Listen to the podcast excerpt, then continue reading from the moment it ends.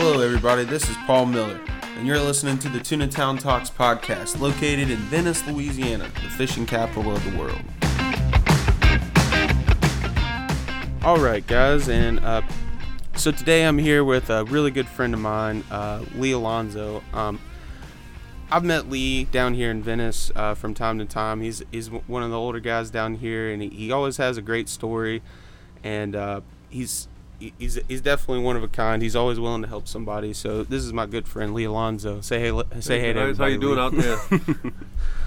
so uh, Lee, can you go ahead and, and, instead of me sitting here butchering it up, go ahead and tell us about uh, some of your earlier days as far as you know what started you out on the water, and then just kind of you know tell us about some of your first and, and, try to keep fishing in mind. You know, so okay. some of your first yeah. you know yacht jobs or, or yeah, kind of you know.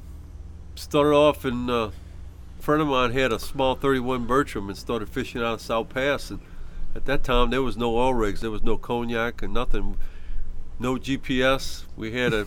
Uh, what year was this? Oh God, that was a long time ago. I was a young fella then, and uh, we had a rate. Ra- what what year would you say about just to give us a timeline? Seventies or early early early seventies? Yeah, I want to say. Then probably uh,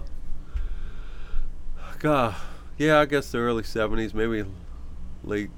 And uh, anyway, we used to fish out of South Pass. At that time, there was no rigs or nothing to go by, no GPS. It was radio direction finding.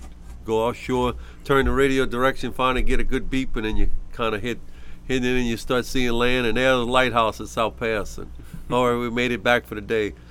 And, uh, so how many, were there a lot of rigs out there then? At that or? time, there was no rigs. There was no cognac. No rigs. no Lehman. None of these.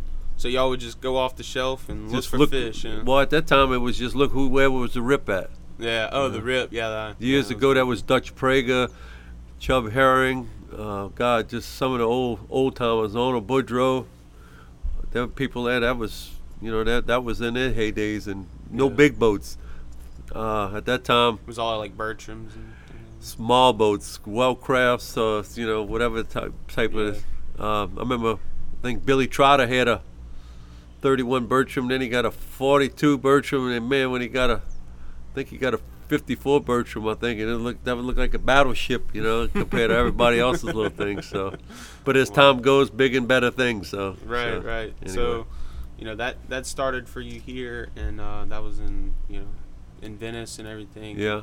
What what was that? Was that a job for you? Was that? Well, I was just. Fun, fun I worked in oil field business, and at that time, on my time off, I would thing, yeah. go. Let's go. Let's go fishing. Yeah. And then, uh, you know, some of the time, some of the times there, I would go. Uh, work with John Coulon, had the Cougar. worked with his dad when his oh, dad the was Cougar. there. Yeah, yeah. Everybody knows the Cougar. For everybody listening, that's the big blue. Uh, yeah, the big blue ugly boat there. Yeah, the big blue boat out there. Yeah. But anyway, I worked with his time. father. Used to, go, you know, being young, cause do the overnight trips, go to 152, catch amberjack, catch at the groupers. I think uh, at that time you can catch all that, and there was no penalties at that right, time. Right, you know, right. no limits at all. So, huh? fillet and, whatever. Huh? fillet and throw him an ice chest. So yeah. that was it. Yeah. So yeah. So um, you know, you started uh, doing that, and you worked for the the Bud or the Anheuser and Busch. Uh, yeah, but I before all this this year I worked for a gentleman out of Southwest Louisiana, Jack Lawton. Had a boat, 50. Well, we had several boats there, but uh, boat I first started on was a 54 Bertram called the Cuniel and we used to kind of we fished south south pass a lot and and uh, then we you know then we started traveling a little bit and then of course went on to bigger and better things went and worked a little part time there for with Edison Swesser their mothership and all that and, oh that big how big was that boat? Uh, I think 140 at the time I think it is really what, what, kind of places did you guys go in that well boat? we fished the Pacific did uh, all I guess all along the uh, west coast there through the Panama Canal up Golfito and uh, Golfito. See Golfito. At that time, there was no Los Sueños. That that was just a cow pasture at that time. That's crazy. And then uh, saw it in its heyday. Then Flamenco, they had another Flamenco there down. It's off of Papagayos and all that. That's where everybody fished at. So, of course, and it's go big and better things. So I think we we've been to the, at that time. We went to the Cocos Island out there, which there was no boundaries at all. You could just fish wherever you want to fish at. Tyson's Pride was over there. He had a mother mother ship called Horizon, and it, it was a, a oil field vessel that he made it into a mother ship. And uh, but he later on in time he ended up going Australia, to, Australia, and all different parts of the world with that thing. Sometime towing the game boat, which was a Merritt Wow. and uh, they went all different parts of the world, Australia and different places there, and, you know, trying to track down the biggest fish and to catch the biggest fish. So, Yeah, and guys, for everybody listening, before me and Lee did this podcast, I was sitting down with him, and he he, he shared with me his uh, his photo album, and I was stunned at the amount of pictures I saw. I mean, countless thousand pound bluefins, and uh, you know, a lot of uh, swordfish, and, and and really old swordfishing pictures, which is really cool to me. So, um, just just because it was so interesting, let, let's go ahead and talk about um, the sword fishing that you did. And you said that was back in 1996 when you started catching. 96, 97 in Venezuela it was. And at that time, you know, we, the locals there would fish him, like I said, you would pull an arm length and let it go down, pull another arm length, and another long length. Before you know it, you was hurrying up, and then what was happening? What, to it- try to get it to, to count how far it was going Yeah. down. Oh, so you so that you know the depth. know the depth. But that never did work. It's always you get tired. Next thing you know, you, you your weight's going past the bait, and the bait's spinning around on your main line. Right, right, right. So we uh, kind of reinvented the wheel there by taking a small citrus citrus sack that, that would you put oranges or mm-hmm. or whatever mandarins or whatever it is, and we would put basically like 13 pounds of rocks, and then we would put a piece of 10 pound test monofilament between the rocks, the bag of rocks, and your bottom hook, and it goes straight to the bottom with it. Shoom. And when it get down there, you reel up on it, and you would pop that little monofilament, and there, there was your start on your set, Right. and it was amazing the fish that we caught. I bet it was. It was. And, uh, that's of course, pretty always the big one got away. We Yeah. had times we What was that big one? I saw a picture of it. It looked That like it was with the pretty beat up. It on the one with the Mako ate him. yeah. And he was 460 and didn't have no nose and his tail was missing. So Wow, that's Anyway. crazy. And so, you know, um, just because you know we, we had a lot to learn in here in Venice whenever you know daytime sword fishing was coming around. Um, can you tell us a little bit about how you know learning and all? You know, you told me that you you uh, learned it from that they were catching them from like the longliners, Yeah, and then from there, so you kind of knew that they were there. So yeah, the just kind of talk about like how how you knew to go fish for them, and then like what what you started doing as far as where you started, and like you know what was you know just a little more in depth about it. It's pretty interesting. we would go there and some of the fisheries there. You could go to the fish dock where we used to buy squid and uh, buy boxes of sardines. So when we go sword fishing, we always throw some chum in the water, catch a dorado, or you get a get a tuna fish or something around the boat. But once you get a yellowfin on the line, then it goes to a different program. Everything gets tangled, and then you losing your line, and you curse it, and then if we finally quit, leave tuna fishing alone. It's just swordfish. So. Just swordfish. So y'all tried to do both at the same well, time. you know, we yeah. drifted now. Let's throw some chum in the water. Yeah, that's that, that's we get customers all the time that want to do that. It's hard to do. It's hard to do both. You're, Yeah. it's it doesn't and really the fish goes that well. exactly the opposite way you want him to Yeah. go. So anyway, it's So was there a lot of days of not catching any and kind of Uh, skunking out, or was yeah, there- you know, uh, there was days that we would fish most of the day. Start off in the morning. In Venezuela, there was no such thing as early. You know, you leave the dock eight o'clock, eight thirty, because you only had to go ten miles, twelve miles, and start fishing. Some Right. days where the conditions were, you may have to go maybe twenty miles. right, But it right. was all close fishing, right, basically right close to the beach. mm-hmm. real good depths of water, a lot of bait, a lot of whales. Just Mother Nature. life, huh? Mother Nature at its best to see what went by you, Wow. and uh, and of course these group of guys that were fishing. Uh, They were fi- group so they were fishing like for like uh, snapper group or anything. yeah on anything The bottom, anything on the bottom, yeah. and they would bring it up and they would tell us a lot of times they'd be fishing there, boy they get tangled with a big swordfish and them they doing everything by hand and they trying to bring the harvester's fish in Yeah. by hand, and of course everything's a tangle or either lose everything, and and they would tell us, and uh, you know you get kind of get an idea. Them guys never had no GPS to get a. Did they tell you guys any spots to go try, or did y'all Well, just kind of? they just kind of like, you know, they didn't have no GPSs or anything. It was all by sight. Yeah, they would all go by sight and just kind of fish in the general area where they kind of think was- they're in yep. good stuff. And it was amazing what they you go to the fish market and see a grand slam laying on the floor. so you know it's kind of like they caught everything and Yeah, and whatever. So that's crazy. anyway, Wow, wow. so anyway we uh as the as time went on we tried all different type of baits. You know what's you know of course everybody likes squid, but down there they had too many predators, so we was always getting something chewed on it. So then we would try maybe okay octopus. Well that was the same thing. It was real soft. so The predators can Y'all would go it. and buy octopus from the seafood market. Yeah, they yeah the markets, all that stuff. so then okay, that didn't work. Then we said okay, let's uh, try ribbon fish because a lot of times we caught swordfish and we cut them open just to see what they were eating. Of course, it was full of ribbon fish. So Yeah, yeah. we would do you know try ribbon fish. Okay, well ribbon fish comes in sometimes four foot long lengths, so we cut them and kind of sewed them together to make a from four foot to a foot and a half long yeah. by sewing him, but that was all too many malfunctions, ripping it all apart and everything. So then we started using mullets, and that mullets was the best thing. Mullets were the best. Yep, you can. I uh, don't know why we don't use mullets. We find I found mullets in them all the time. I've never really rigged a mullet. We we use a lot of squids and uh, I mean we use strip baits, you know, Uh-huh.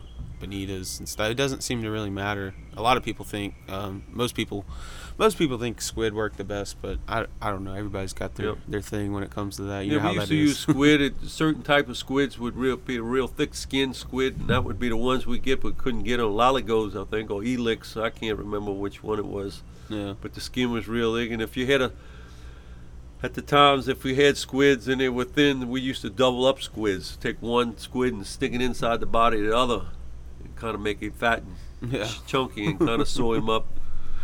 But like I said, we finally got to the mullets, and that that was it. And uh, you didn't have the predators to pick on him because he was the scales Right. and And uh, so, like, you went down to Venezuela. You said you were down there for ten years. yeah, off and on, back earlier? and forth, back and forth. back so. and forth. Yeah. yeah. And who was that with? What what boat? was that Uh, I on? worked with the Budweiser people. the Budweiser. That was the Budman. Huh? Yeah, the Budman. That's pretty cool. So- Wow. Been a lot of places. A lot of people know it, and still to this day, man, they still ask where I'm at or where where's the boat at. So it's another boat sold many years ago. So Yeah, yeah. So the that you worked. How long did you work for the Budman? uh, 25 years. Twenty-five years. Yeah. Wow. Then That's a went off the big and better things. Retired. you retired. wow, that's really cool. Um, so the whole time you were at the on the Budman, did you did you have uh, a bunch of different people working for you? Well, I would it- hire the locals, and the locals, locals. would be really good fishermen. You know, of course, they only learned by as years went by. They got hired by American boat that came down there, or either a local Venezuelan boat. But the local Venezuelans didn't have all this fancy stuff like we had. They had Right, right. No, they, they would really take learned uh, it, yeah. instead of we go to Moldcraft and buy a chugger, they take a water bottle cap and punch a hole in it and put a ballyhoo behind it, and that, was- that was their chugger. And they caught just as many fish as we did. So getting them, huh? yep. So you know, Moldcraft. Frank Johnson, there he he didn't have to go through all that. Just we use water cap, caps on a bottle. So We're doing it wrong. yep. That's funny. Um, wow. So um, you would hire mostly Venezuelans and like Yeah. and then what within within having the boat the whole time, did you have a, a deckhand just keeping it up, or did you did well, it all we had yourself? basically kind of we had a staff. We didn't have one. They, they, they worked for hardly nothing, but they're all good boys. They had basically one guy would kind of have everything ready in the morning for us to go fishing, and the other boys would show up and yeah. rig baits and everything. And then it was amazing all this times that word about getting ballyhoo. You had a, a gentleman live there that you he come to you every evening. How many ballyhoo you want? and uh, okay, I need three dozen. And the next morning in, in the cooler, only thing you had to do is put a cooler with ice in it, uh, and icy water to brine And them. he would have them all rigged up and No, everything. not rigged up. catch him. He would just catch him. catch him that you. night. Oh, And okay. man, it was. You didn't have to worry about a bait washing out and all that. It was just nice fresh bait. huh? baits. Yeah. And then every once in a while, okay, let's uh, let's get some flying fish when, because Venezuela had a basic kind of spring season. That would be more or less marlin, and uh, them, them little flying fish were tough, man. You can rig them and Right. and you know, one like a ballyhoo, you could rip them apart. They would stick together and pull them. They pull real good when it's rough. Yeah. And, Can uh, you tell us a little bit about tuna fishing in Venezuela? I was looking at all your pictures, Yeah. and it sounded like you guys Man, it sounded like. I mean, how big was that biggest one y'all caught? Uh, was it two ninety? Two eighty one. 281. That's the- bigger than any tuna I've ever the biggest I've seen down there was a three fourteen caught. caught. A 314. Yep. Man, that's a behemoth. and uh, of course, a lot of people we be fishing billfish with light tackle, and all of a sudden, boy, just they pop up on you. And you Did y'all get them mainly trolling, or did y'all do them? Uh, a lot of times it'd be trolling. You go look for them, look for the birds. But during Yeah. the spring, everything Mother Nature's doing its course. The sardines would go be migrating. Right, right. Everything Yeah. starts coming alive in the spring. mean, and then there's the porpoises, thousands of porpoises, just unbelievable getting the ball, the bait, and you can chase the porpoises. chase the porpoises. Get See, it's the opposite. Whenever the porpoises show up to the rigs around here, man, it's like game over. Ain't No, nothing going on. Man, that would be the thing. Find the porpoises. They ain't traveling. They ain't like slow motion. It's they full speed, and just going chasing that bait. you try to get in front of them. try to get in front of them exactly. You get in front of them, do a couple of zigzags, kind of keep your bait just in front of them. But sometimes you got to pick up it and, And run, run. run them. You know, okay, throw them out. We only at that time we only put two rods out, so that way we could. Uh, Well, I guess if you get a bite from the pictures, it looked Yeah. like it was the one to get. yeah, so a lot of fish that you can catch over there. That's most- a lot of fish over 200 pounds, and I can imagine. You know, of course, there's always some big ones get away. So, Yeah. anyway. Did y'all? Did you guys ever do any like uh, live baiting for him? Or We did. We used to get goggle eyes, but then you, you know, trying to use a live bait and stay in front of the pompous and running, Yeah. and you end up just drowning them. Right, right, right. You better So- off just putting some plugs back there. Of course, it was just they're a- eat it. The islander, blue and white islander, and kind of put it back there, and there it was. He got it. So, That's really cool. Wow, wow. and then you know, tried uh, on the Pacific side down in Tropic Star in Panama. Uh, we tried sword fishing there, but the current was just so horrendous. Really? Just couldn't couldn't keep nothing down, no matter how much weight you put down there, and just couldn't. I've couldn't heard of other efforts over there. Do, do they catch them at all over there? Oh, they catch them, but uh, just Not Bob Marley, consistent. you know, not the consistent. I've, the, you know, several people caught them. You know that they. Yeah. In Venezuela, you were talking a little bit about that. Like the the current wasn't that bad No, there, so the maybe it- a knot, if that, maybe two knots. so very similar to here in Venice, then, huh? 'Cause we Um, don't have that much current no. usually. Whenever we're actually, I mean, sometimes you'll have that surface current, but that's not when it's as good. You know, we. yeah, But I know, like in in Florida, they you know they have like a, a lot of current. Five yeah, they're fishing the, the Gulf Stream, so they. yeah, Some people use window weights. You yeah, know, and then big kinda, old Of course, a real long leader, so you're fighting a, a window weight, and plus the, if you got a fish, you know, we used to always, like I said, we got a bite, and you see the bottle get pulled underwater. Well, I guess you know, you just watch your rod tip, and I guess you in Florida, watch your rod tip, and if it starts bending, you got something biting. Yeah, so- yeah, yeah. So I don't know if that's the proper way or what, but anyway, put a bait in a hook, you'll catch him. So anyway. Wow. So you guys did is, is was there any other locations that you that you were really fond of, or is it Ven- Venezuela? Your Venezuela favorite? was good. I mean, of course, I fished, you know, a lot of places, and you know, fished over in Madeira over there. Of course, that was a lot of big blue marlin over there seen, and of course, the Tropic Star down there. You always see one guy. He's got to be seven, eight hundred pounds, and of course, you miss him all the time, or the big one gets away. and, uh, but now the new thing now, it's Costa Rica now. The fads, sea mountains out there. The boys catching by the dozen now. It ain't one or two now. It's about a dozen. How many dozens you want to catch? Yeah. So, uh, So what used to not be like that, right? Like if you guys. well, nobody did it. You know, You didn't have the fads and the Nope. all the stuff that they have. Yeah. all the things to make the fish, you know, migrate around there and stick around and keep eating. So, How, how do you feel about that in like in in terms to like Venice? Because we have like a lot of lot of structure and stuff. They, you think since like we didn't have those rigs before, now that we have those rigs, do you think that those rigs are holding bait for these tunas, and now that we may, we might have more tunas than what we used to? well, as far as I see, you know, when you go out to the out in the Gulf and the first thing you come to the rig, you see how many boats are in a rig. So it's it's it's you know, a man-made reef, I guess you want to say, but it's just Yeah. and it's that's one thing that I, you know, I, I think's really interesting about, uh, you know, drilling for oil is a lot of people are against it, but at the same time, it, it, it I believe that it creates more fish. Um, Yeah, I mean, you, you give you give him more houses, there's going to be more. You know, you make it easier to live for people. We got more people. You make it easier to live for fish. You're going to have Yeah. more fish. I mean, it's I think you know I think there's a lot of good that comes from. Uh, oh, definitely does. It just it's, it's a food chain. You know, one little fish comes to the light, and here comes the next one comes to the light, and then it's yeah. you know it keeps coming around, and it's it's proven here. You see all these boats that go out, come back, and how good a days they had, Yeah. Yeah. and where you fished at. Well, was that so and so rig, and was that this rig or that rig, or or the lump or whatever. Yeah. It all has something to do with attracting these fish to keep them there. Right. Right. You know? That's that's another thing with like you know the, the marsh and the way it is now. I hear a lot of the older captains talk about, and maybe you might remember, and you might be able to give some insight to some of our inshore captains. But how much land that there used to be Oh, yeah. compared to what there is now. Um, you know, can you can you tell us like what that was like the the land? Because like I, I I never fished, uh, you know, in Venice pre Katrina, so I have no idea, you know, the type of land that people talk about. Years Uh, ago, before, you know, Cypress Cove, before Venice Marina, it was either boats came from New Orleans all the time and went straight to South Pass. no, And uh, there was never, there was never an issue to navigate that No. waterway. Now, now it's No. pretty tough to. you could go anything, you know, like I say, boats would, okay, tournament, and everybody left from New Orleans, and or everybody left from Grand Isle. And there was no no marinas here at that time. For as my my time, it's Right. Venice Marine one here, Cypress Cove one there.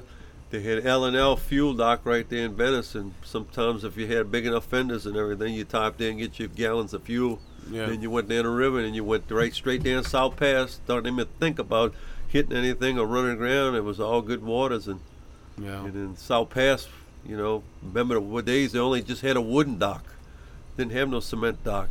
Yeah. And when you walked in, you had to walk in a shell road to get to the clubhouse and just see the old time pictures of everybody, you know, in their days way And before Eads. Yeah. Port Eads. Yeah. And uh, I always hear everybody talk about how great Port Eads was. It makes Yeah. me so jealous because I go down there fishing all the time and I look at that place. a and I'm lot of like, history where-" in there. People, a lot of fish that was thrown up on the table there, and you know, weigh 'em and just throw them on the side. That was another thing. And then now, you know, it's got into conservation as far as tag and release. And, Yeah. and I mean, what do you what do you think about that as far as like the mentality of what fishing used to be, you know, with all these you know uh, fishermen, you know, killing. I mean, like there was no efforts for conservation, you know, back in No. that day.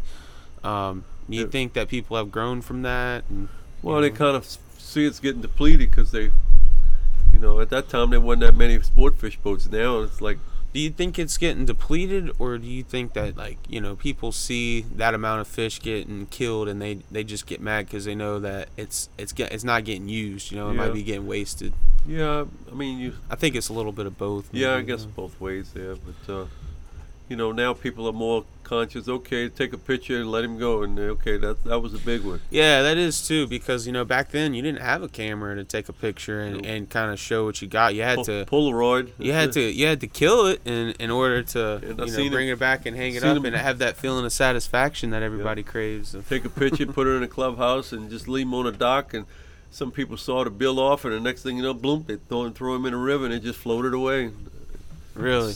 Tunas, same way. They, they caught massive amount of tunas and bring them, take pictures, and nobody wanted a tuna now.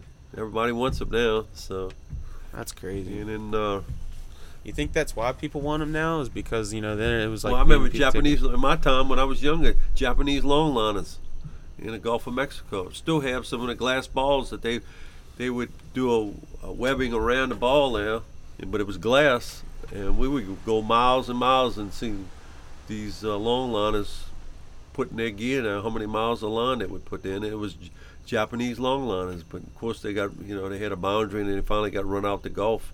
But you see them in the Pacific side there in Panama. They fish the Galapagos and fish around Ecuador and all that. And uh, they, they, you know, the countries they're being being protected. Right? Don't come take all our fish. You know. So Yeah, yeah, that's a big thing. Yeah. Yep. So Have Have you seen any of those fisheries, like as you know, far as not just Venice but other ones? Have you seen any of them get depleted over the years from the time that you were fishing them, or Well, not, not really? been to Hawaii fishy? and you fish the fads over there, but that's you know that's a whole different type of fads that are just a piece of junk in the water. You know, and palm fronds and some Yeah. styrofoam. right? And uh, I guess, I guess the government over there pays for that. Yeah, Of course, their industries there is fishing over there, so a lot of people fish the fads over there. Yeah, you know that, and that's the thing is like now that we're starting to have, you know, obviously there's been more and more fishermen coming through Venice over the last whatever you want to say. I mean, I've been down in Venice since 2015, and I've seen a substantial amount of growth in five years. But um, having said that, you know, there I think there could be some effort to make, uh, you know, more reefs since we have all these people that want to fish more, and we have a land problem. I think that you know th- there could be an effort to make more land or, or try and protect the land that we have um, here around uh, Venice and Louisiana altogether. Um, you know, I, I've had the idea. I, I brought it up a f- to a few friends, but if you if you made like a horseshoe of rocks and then you just dredged out the middle of it and Mhm. kind of made it like that, you know, maybe if we did that in areas like Blind Bay or you know out on Yeah. the west side or something like that, like you know maybe it would, it, could make more fish. You know, maybe it, it could bring back some of our trout fishing or something eventually. Well, you see in Lake Charles and all that. They're making kind of reefs and, of course, Lake yeah, and actually, um, back home in uh, Mississippi, uh, in the in the Mississippi Sound by Round Island, they've made a whole estuary. It's pretty incredible. They made it basically extended the whole island, and then they made like a whole cove that kind of comes in like it's a whole lagoon and i mean i go fishing and you catch tons of little trout so you know they're you know they're Yeah. going in there to spawn they're doing it right so What all comes to the point, you know, money. We ain't got enough money to do this. Yeah, yeah, and that's know. and that's the problem. But I'm, I mean, you, I mean, we got to get funding from somewhere. You know, there's Yeah. so many people What they fishing talking nowadays. about- a lot of people with money fish too. yeah, I mean, I've seen in one of the papers there in Plaquemines Parish there, they were talking about they're going to put a dredge in South Pass and dredge that out. And then now they're talking about doing Red Pass, I guess. But it's about a, it's about well, who's going to pay for it? You know? It's yeah, of yeah, I'm so, sure. Yeah, So Well, that's what it is. So who knows? Maybe one day. Well, Yep. um, these mosquitoes are Boy. biting me up. yes, they are. The fish ain't But- biting, but the skeeters are.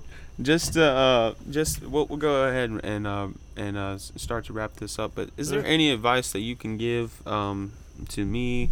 You know i'm a younger captain down here or anybody out there that's looking into getting into something like you did like as far as you know the yacht and field and you know any kind of uh, advice for people you know? Well, you know, it, great to have. at the time I did it, it was just kind of a generation that no, nobody went anywhere. We, you know, we go on the South Pass and fish, and then, man, we next trip is man, we're going to the Bahamas, and we, you know, kind of several boats from say Louisiana and a few boats from Mississippi.